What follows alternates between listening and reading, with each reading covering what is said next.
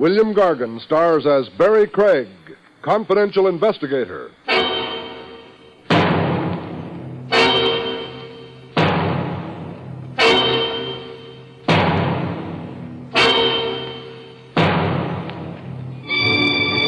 Give a man enough rope and he'll hang himself. An old proverb, but don't believe it too implicitly. Give a man enough rope and he might hang you. A switch, but all in the line of work. After all, uh, hangmen also eat. The National Broadcasting Company presents William Gargan in another transcribed drama of mystery and adventure with Barrie Craig, confidential investigator.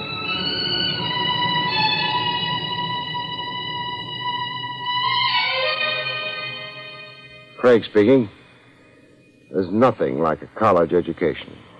The hallowed halls of Ivy is the perfect cure for moss on the brain. I had my own wits nicely sharpened a case or two ago, matriculating in an institution of higher learning known across the land as Blankhurst U. I've been summoned to the dean's office. A mild looking chap with eyeglasses that sat on the middle of his nose.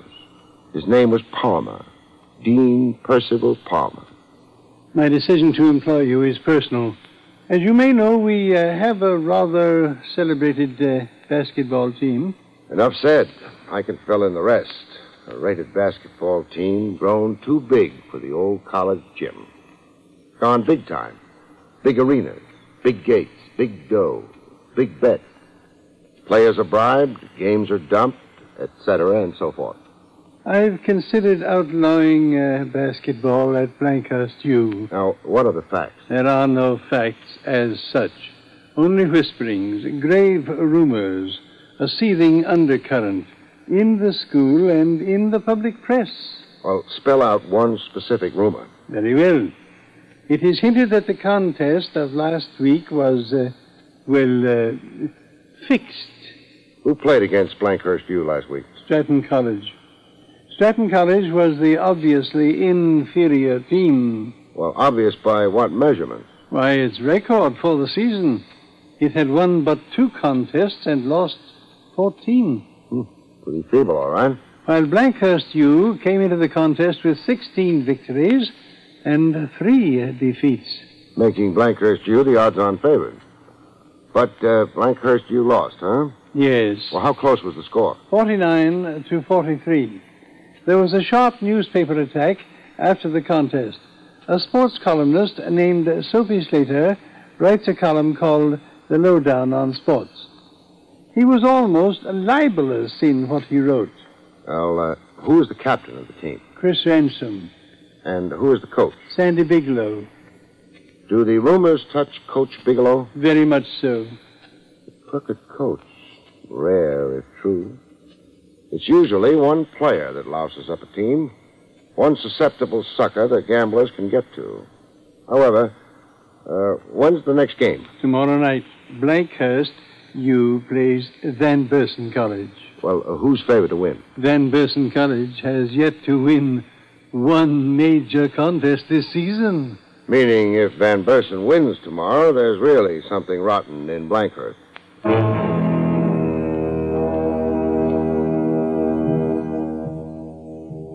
Next night, I was a spectator, uh, along with 20,000 other basketball fans. The game was played in the Million Dollar Bates Coliseum.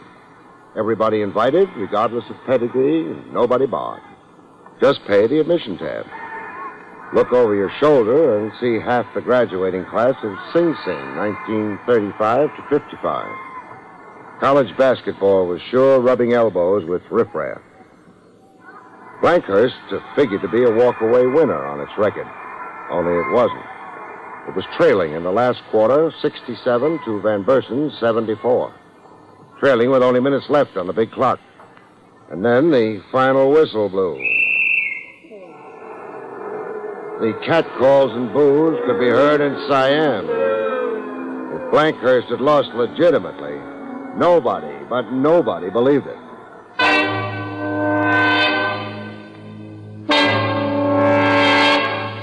I caught the captain of the team, Chris Ransom, under the showers. A gangling youngster who stood six feet six high. Red hair and a crew cut. And freckles like somebody had splattered his face with a ripe tomato. Hey, pass me a towel, huh? Sure, sure. Here you are. Uh, thanks. You're here to heckle me, huh? Why do you say that? You're the secret agent Dean Palmer wished on us. Well, I see my fame has preceded me. Well, whenever you're ready, Chris, I've got some questions. Well, is this going to take long? I've got a date. New chick. I can lose her to 20 other guys. Well, I'll make it brief. Well, I'm holding you to that. Come on, we can chin in the locker room.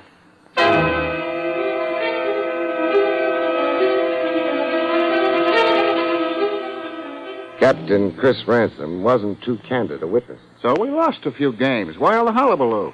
Well, Blankhurst lost two in a row to pushovers. The team's on ragged edge. Beat, dog tired. I saw tonight's game. I made some mental reservations about it. You're gonna set yourself up as a basketball expert? I know the game, Chris. I was a player as a youngster and a fan ever since. All right, Mastermind, go ahead. What did you find suspicious about tonight's game? For one thing, the money riding on it. How would you know? Faces in the crowd. Tony Capron, a big Eastern bookmaker. Vince Varden, a notorious fixer, prize fights and horse racing. Varden's been convicted for both. And then uh, Johnny Minton, One Eyed Meyer, Richie Silk, uh, Bozo the Bull. Oh, you had a prize gallery of fans in the Coliseum tonight. Is that the team's fault? All right. I won't hold the gambling picture as I read it against the team. But uh, answer me this. Why did you replace yourself in the last quarter? Sprained ankle. I'd begun to limp. Ankle looks fine to me now. It wasn't then. Second string player subbing for you meant money in the bank for the gamblers, Chris. You're Blankhurst's anchor man, and it's top scorer. Are you accusing me of deliberately? I wouldn't accuse any boy of anything. Not until I have positive proof, absolute evidence. You've got a big future ahead, and I'd hate to see it wrecked by stigma or innuendo. I'm a cop, but I worry about that. Thanks for some kind words. Okay. Go keep that hot date, Buster.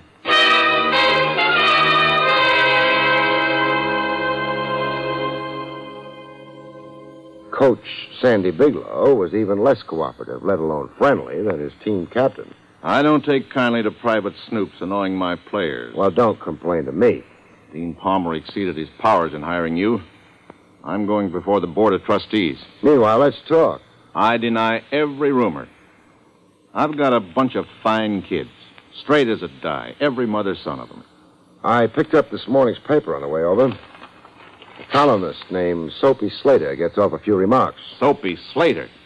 Why, the man's an irresponsible, muckraking. They load down on sports. Let me read you a few lines. Last night's only blank Blankhurst Van Bursen winner was a betting combine. Wonder who Coach Bigelow really obliged in surprise benching of star forward Wisnowski. Tyranny by innuendo. But uh, I'm thick skinned, Craig. In 20 years of coaching, I've developed a rhinoceros hide. I pay no attention to columnists. Well, why did you bench Wisnowski? He's a show off. He's in the race for highest scoring honors in the National Basketball. And all he thought about was swelling his total. Also, he was playing to his girl in the stands. She'd flown in from Dubuque to see her hero in action. You understand my benching him now? Yes, I do.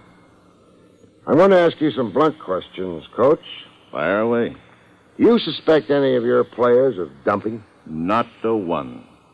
So far as you know, uh, has any player or players suddenly taken on a prosperous look, like uh, free spending, clothes, girls, convertibles? There's been absolutely nothing like that. Well, do you have any other blunt questions? Yeah, a hard one to ask. You probably take a punch at me. Yeah, I know the question you intend asking. Am I crooked? Am I dumping games by cleverly mishandling my team? Am I getting a payoff somewhere? I've heard it whispered. Oh, why? You hear it whispered wherever basketball is played these days. Because one or two crooked teams have been exposed, the rest of us bear the brunt. We have to pay for our innocence. Then, for the record, you denounce the rumors around about you. You're tempting me to throw that punch.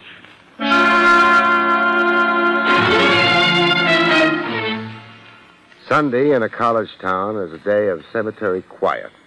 I checked into the nearest uh, recreation lounge. The joint was the annex to a hotel, the Hotel Olympia. I had a key to room 222. The bartender, drink, please. You decide what. I want to be surprised. I was halfway through a drink advertised as Campus Conniption, 99 cents, when a gent came close enough to breathe on me. He looked more of a stranger in town than me. Beefy jowls, a stick pin with a diamond the size of a walnut, and yellow shoes. His kisser was not unfamiliar. Hello, Craig. Place the face? Yes, yes. I didn't know the circus was in town. New York joke's out of place here. so are you, Smiley. I got a sister living here in town. I'm visiting. Why? And we'll sit down. I'll tell you why. Okay, I'm tingling with expectancy. Uh, you'll be tingling all right when you see what I got for you. Here. For your old age. Well, what's inside the brown wrapping? A grand in 20s. For me? For you. For what? For nothing. And I got something else for you. Let's see. Yeah, here in my vest pocket. For you, Craig, my compliments. A railroad ticket. One way, clear to Times Square. One look at you at the bar, I knew you were homesick. Your train's in an hour. Give my regards to Broadway. Very sorry, Smiley. You're gonna be foolish? I am. The boys and me are making a buck. What's it to you? Nothing. That's a job for the authority. I'm here to crack down on fixing and fixers. Stop the corruption of a basketball squad. And you're here for nothing, Craig. There's nothing to it. No fix, no bribing players. You expect me to believe that? Uh, sounds corny to say, I know, but we haven't been able to reach a player. We try, but no dice. Then why try so hard to ship me home? We're running lucky. We don't want to jinx. So the boys made up a pool. One grand. Get rid of you. They don't want no evil eye. If you don't grab the G, you're a sap. Put it back in your pocket, Smiley.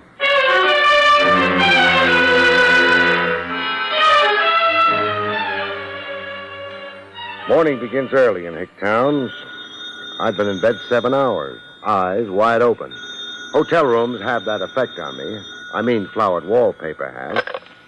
Uh, state who you are. This is Soapy Slater of the Herald Gazette. Good morning. It will be in two hours. Rise and shine. It's 7 o'clock. Oh, do I hate cheerful early rises. Uh, Mr. Craig, uh, can I see you? Why? Something pertinent to your work on behalf of Dean Palmer. Oh. In an hour, say? Well, since I'm now doomed to stay awake, At your hotel, then, I'll join you at the breakfast table. good enough.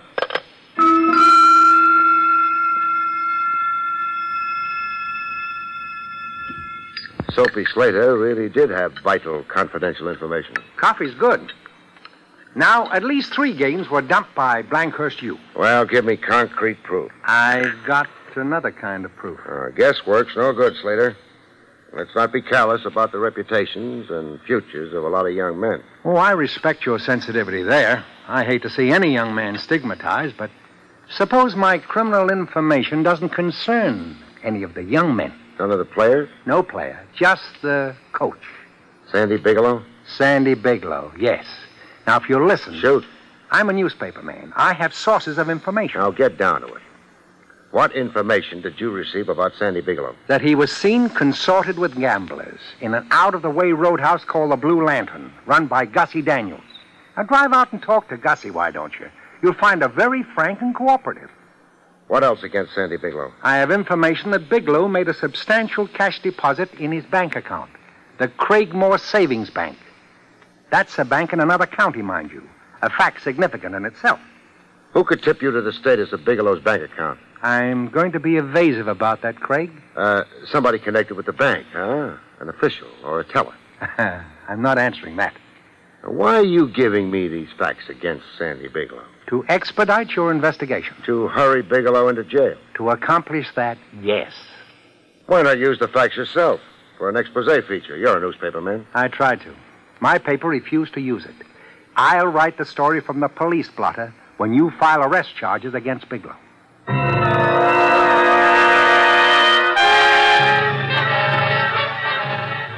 the Cragmore Savings Bank, 70 miles across the county line, I persuaded a bank manager to give me a detailed memorandum on Bigelow's savings account. Persuading the bank manager meant unraveling a lot of red tape, satisfying bank policy and protocol, but I got what I was after. My next stop was the Blue Lantern.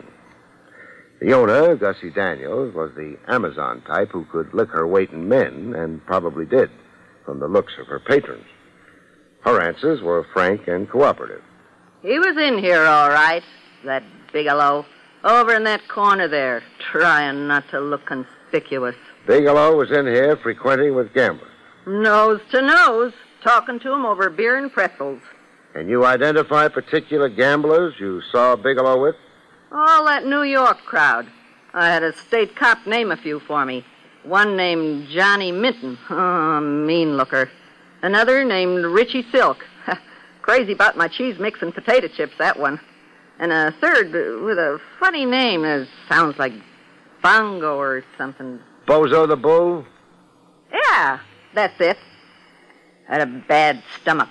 Never ate or drank anything in here. Bozo the Bull served time last year for fixing a Midwest basketball game. Well, he's right here up to his fixing tricks, and Bigelow's in with him. Uh, how often would you say Bigelow was in here?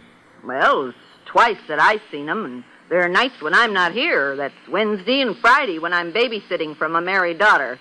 Uh, Ada May, that's my daughter. I'm a grandmother. Oh, great. Buy a drink, Gussie? Sure you can. Buttermilk.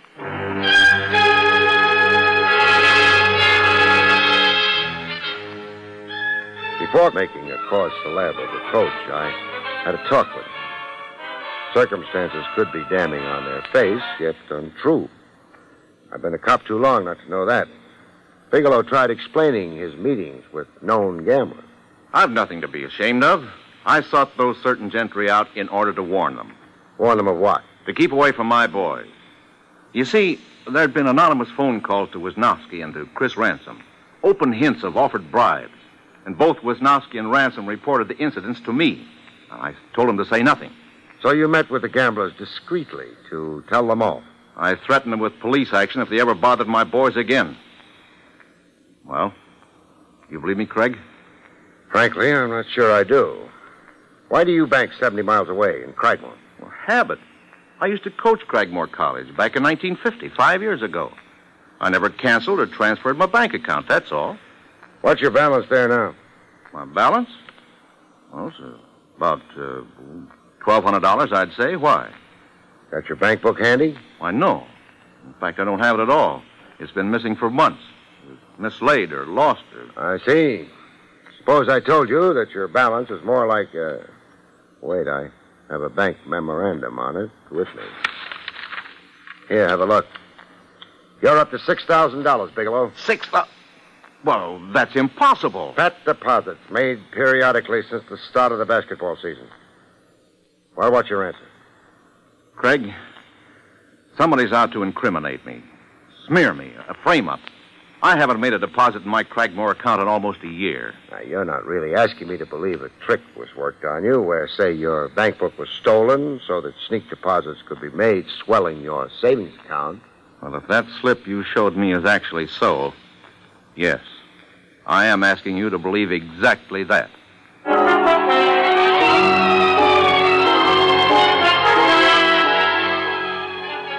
Character assassination through frame.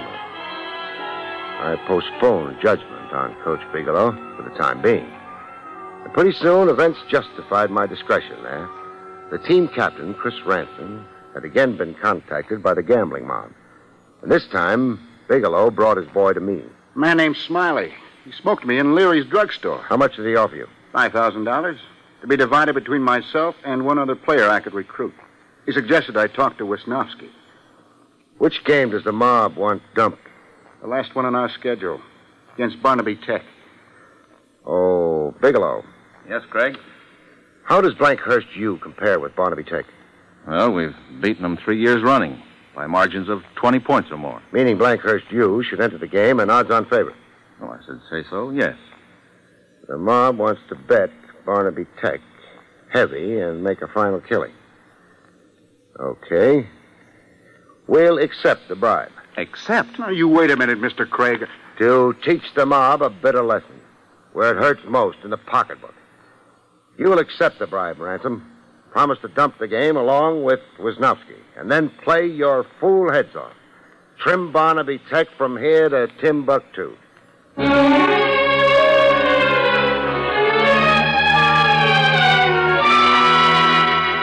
game against Barnaby was played as scheduled. Wisnowski and Chris Ransom played the best ball of that or any other year. They scored almost at will. At the final whistle, the score was 76 to 38, favoring Blankhurst. I've never seen a more shattered bunch than that gambling clique. they looked as if the specter of the breadline haunted them. The Blankhurst team got a rising ovation.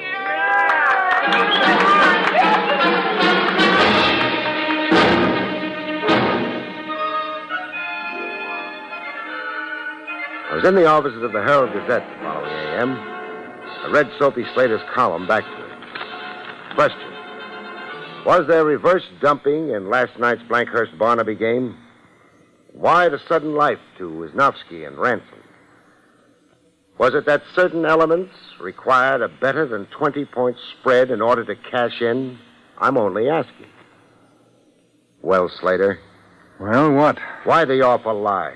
Is it a lie? Malicious, deliberate, cowardly. I happen to know this time. Uh-huh. Wisnowski and Ransom deliberately cheated cheaters last night.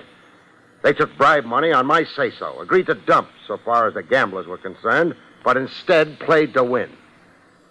Why are you so passionately anxious to smear? I. I've got nothing to say. Then answer this.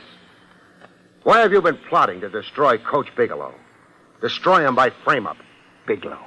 Bigelow rates everything I can dish out to him. That man isn't human. Then there's a personal motive against Bigelow. What, Slater? Go on, talk.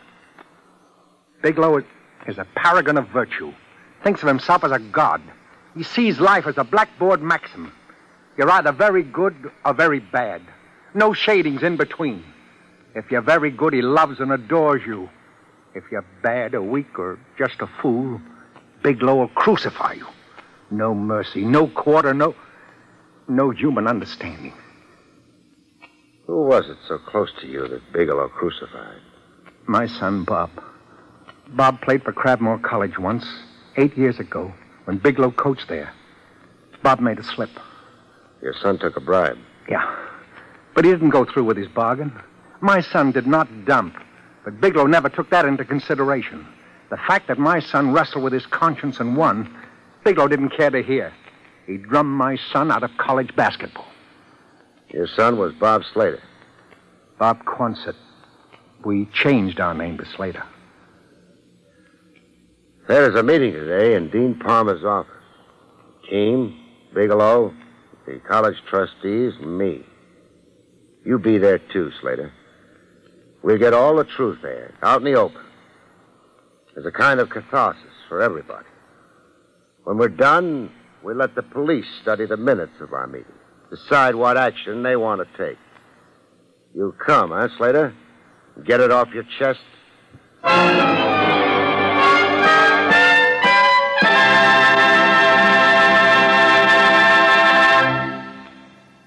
You have been listening to William Gargan in another exciting transcribed mystery drama from the adventures of Barrie Craig, confidential investigator.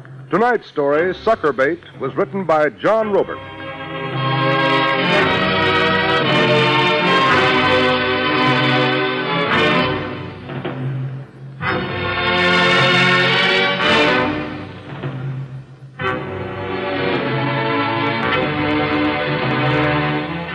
The National Broadcasting Company has just brought you an NBC Radio Network production with William Gargan starring as Barrie Craig, confidential investigator, directed by Andrew C. Love. Our cast included Norman Field, Jess Kirkpatrick, John Stevenson, Joe Forte, and Gloria Ann Simpson.